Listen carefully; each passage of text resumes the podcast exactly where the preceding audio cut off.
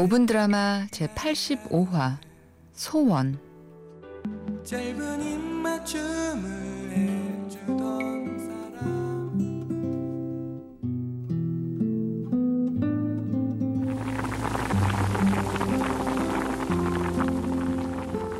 내가 없는 솜씨에도 주방에서 두 팔을 걷어붙인 이유는 오늘 나의 원룸에 특별한 손님이 오기로 했기 때문이다. 그 사람은 바로 다섯 살 차이가 나는 내 남동생이다. 어린 시절 누가 나와 동생에게 소원이 뭐냐고 물으면 우리는 같은 대답을 하곤 했다. 부자가 되는 거요. 라고. 부모님은 새벽부터 늦은 밤까지 쉬지 않고 일을 했지만 형편은 좀처럼 나아지지 않았고 그러면 그럴수록 나와 동생이 단둘이 보내야 하는 시간은 점점 길어졌다. 어쩌면 그래서 더 집에 돈이 많아지길 바랬는지도 모르겠다. 그런데 어느 날부터 동생이 좀 달라지기 시작했다. 공부는 뒷전이고 친구들과 이리저리 몰려다니더니 사고를 쳐서 없는 살림에 돈을 물어준 적도 여러 번 있었다. 군대에 갔다 와서도 동생은 마음을 잡지 못했고 허송세월을 보내고 있는 모습을 볼 때마다 나는 안 그래도 답답한 가슴이 더 답답해지곤 했다. 그런 동생의 방황을 끝낸 건 엄마였다. 아니, 정확히 말하면 엄마의 몸이었다. 마치 일제히 반란을 일으키기라도 한 듯 엄마의 몸에는 나쁜 세포들이 마구 퍼, 번져갔고 그때부터 동생은 병원에서 거의 살다시피 했다. 그러다 하루는 집에 가는 길에 나에게 말을 걸어왔다.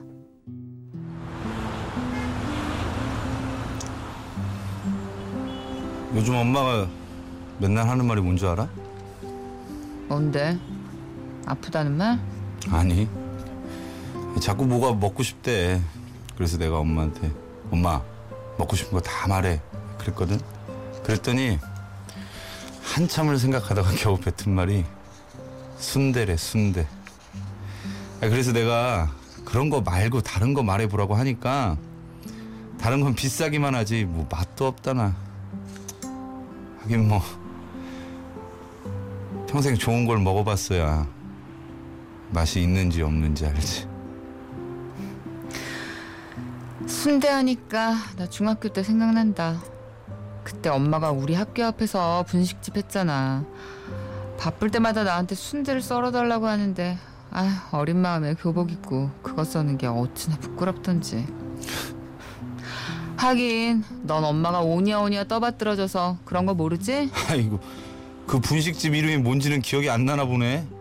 무려 석호 분식이었거든.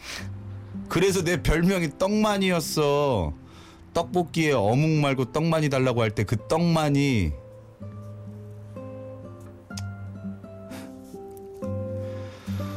그나저나 우리 엄마 진짜 불쌍해서 어쩌냐.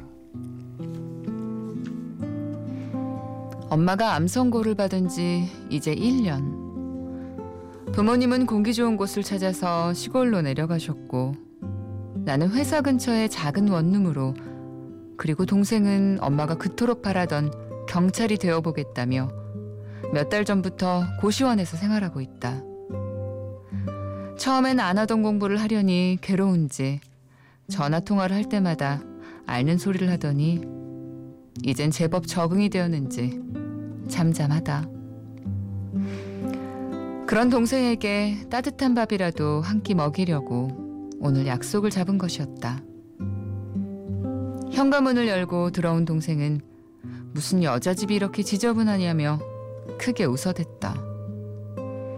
그러고는 밥상에 앉자마자 식당에 있는 플라스틱 그릇이 아닌 집에 있는 밥그릇에 밥을 먹은 게 얼마만인지 모르겠다며 감탄사를 뱉어냈다. 허겁지겁 고기를 집어먹는 동생에게 나는 오랫동안 품어왔던 질문을 꺼내 보였다.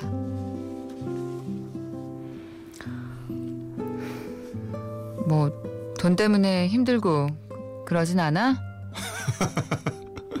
왜? 모자라다고 하면은 누나가 주게? 됐네요. 야, 근데 말이야. 이 사람 마음이라는 게 참 이상해. 아니 애들 처지가 이게 다들 비슷비슷하다 보니까 뭐랄까 그냥 좀 예민해진달까? 아, 사실 공부하기 전에는 천 원, 이천 원이 진짜 우스웠거든. 요즘 어떤 줄 알아? 누가 내 샤프심 하나 빌려갔는데 그거 다시 안 갚아주면 진짜 계속 신경 쓰인다. 아, 그리고 100원짜리 하나까지 칼같이 더치페이 안 하면은 이게 뭔가 막 찝찝하고 그래. 웃기지? 야, 아유, 아무리 그래도 그렇지. 좀 옷은 좀 사입고 그래. 저번에 엄마 보러 갈 때도 이 티셔츠더니 오늘 또 입고 왔네. 옷 이거 뿐이야? 어? 누나가 하나 사줘? 왜 이래? 이게 똑같아 보여도 완전 다르거든? 내가 시장 지나가다가 세 장에 만 원이라고 하기를 내가 득템했는데 이게 사이즈가 다 다르다고. 그래서 봐봐. X large는 편하니까 공부할 때 입고 large는 밥 먹으러 나갈 때 그리고 이 M은 중요한 약속 있을 때. 참고로 오늘은 M이야. 내가 신경 좀 썼다 이거라고. 근데 누나가 나한테 그럴 만한 입장은 아닌 것 같은데. 아니 아무리 집에서 입는 옷이지만 최강 경영이 뭐냐? 어? 이거 대학교 때 받은 꽈티 아니야? 아, 그게 오늘은 진짜 옷 왕창 사야지 하고 나가도 마음처럼 잘 안 된다. 나 누구 닮아서 이러냐? 누구긴 누구야? 우리 엄마 이 박찬숙 여사 닮아서 그런 거지. 그러고 보면 돈도 써본 사람이 쓰는 건가 봐. 그지? 돈을 많이 벌어서 부자가 되는 게 아니라 돈 쓰는 법을 몰라서 부자가 되는 게 아니냐며 깔깔우는 동생을 보면서 나는 혼자만의 기도를 했다. 이제 나의 소원은 돈이 많아지는 것이 아니라고. 엄마가 지금처럼 잘 버텨주는 것. 그리고 그런 엄마를 보며 우리가 이렇게 함께 웃는 일이 많아지는 것. 그게 나의 가장 큰 소원이라고 말이다.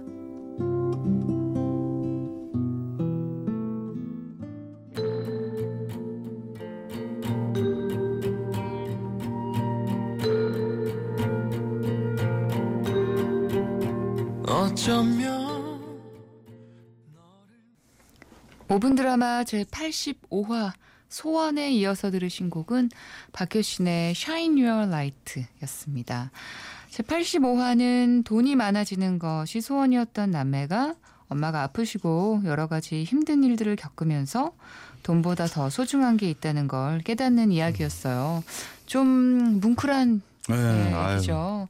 그러면서 아. 좀 따뜻해지기도 하고 네. 참 여러 가지 생각이 드네요. 여러 가지 생각이 드는 네. 사연이었어요. 뭐 각자의 또 부모님이 생각날 수도 있고요. 또 그러니까요. 동생 뭐 이렇게 가족이 예, 딱 가족이 생각나는 그리워지네. 그런 이야기였어요. 음.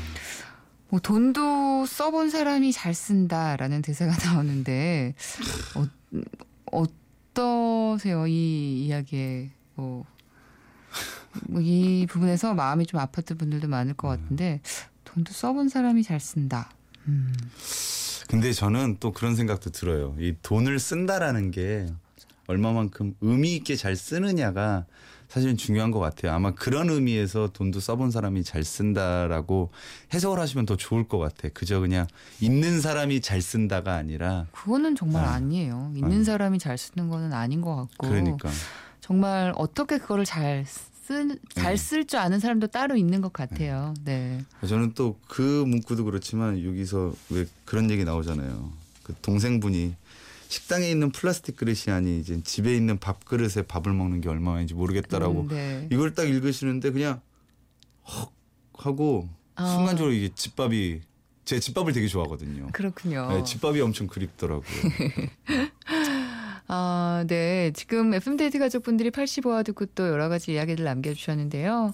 임미정님께서 연기를 너무 잘하셔서 제가 마음이 막 멍해지는 게 뭔가 아려우네요 하셨고요. 네. 네. 아유, 네. 정호영님께서 또 짠하네요. 중학교 시절 엄마가 길가에 앉아서 감을 팔고 계시는 걸 보고도 친구들과 모른 척 그냥 지나갔거든요. 불현듯 그 일이 다시 생각납니다. 음, 참 그러게 말이에요. 어렸을 때는 그게 좀 왜 이렇게 창피했는지 모르겠어. 네, 부끄러워하고. 네, 네, 맞아요. 아, 9082님께서는요, 저도 어릴 때 허름한 우리 집 보여주기 부끄러워서 친구들도 막 못 오게 하고 집이 어딘지 들킬까봐 빙 돌아서 갔던 기억이 나요. 돌이켜보면 온 가족이 모여 살던 그때가 제일 행복했는데 그땐 몰랐네요. 아, 참, 그러게요. 또 그런 친구들 또 아니 혹시나 네. 또 그런 친구들이 있다라면은 그냥 부끄러운 게 아니에요 사실은 그럼요, 네, 그냥 진짜. 남들하고 조금 다른 건데 이제 네. 조금 허름하고 그렇다라고 해서 네. 뭐 마치 잘못된 것처럼 그렇게 생각을 맞아요. 하는데 그냥 누군가하고는 조금 다른 거기 때문에 그냥 당당해도 좀 네. 좋을 것 같아요 맞습니다 다음 김명진님이 네. 보내주셨는데요 라디오 듣다가 울어보는 건 처음인 것 같아요. 울어서 마음이 울적해져서 뭐라고 쓸 말도 없지만 그렇다고 누구한테 전화 걸 사람도 없어서 그냥 여기에 적어봅니다. 남매 두 분 힘내세요. 진짜 잘 될 거예요. 음, 네. 그러게 말입니다. 그래요. 누가 이렇게 응원해주고 기도해주면은 이미 잘 된 거예요. 네. 네. 물질적으로. 네. 김명진님께요, 선물 보내드릴게요. 7200님은요, 퇴근길에 차 안에서 듣고 있다가 내리지도 못하고 눈물 훔치고 있네요. 애들이 보면 주책스러운 엄마라고 하겠죠? 맞아요. 세상에 돈보다 소중한 게 많죠? 우리 모두 건강합시다 하셨습니다. 그래요. 네, 아이 참 우리 또 청취자분들이 함께 듣고 이렇게 공감해 주시니까 아. 네, 저희도 힘이 나네요. 네. 네. 하나하나 육사님께서 또 그래도 남매가 사이좋게 지내는 걸 보니 훈훈하네요. 저도 누나 그만 괴롭히고 친구 만나고 가는 길인데 떡볶이 순대라도 사가야겠어요. 라고 보내줬어요. 그래요. 그래요. 많이 사가세요. 누나한테 잘해요. 그만 괴롭히고. 네. 어, 노래 듣, 듣고 올게요. 토이의 그럴 때마다.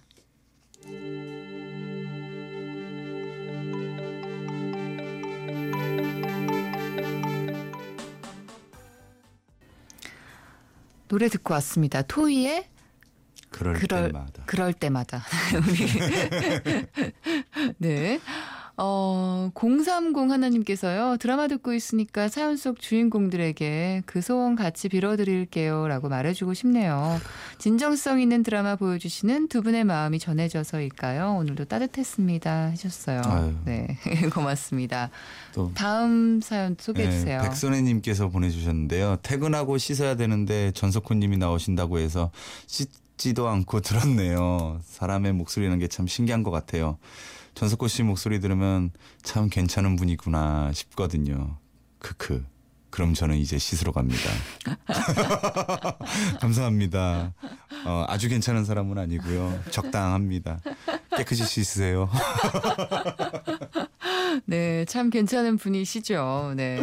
우리 백선혜님 다이어트 건강식품 선물로 보내드릴게요.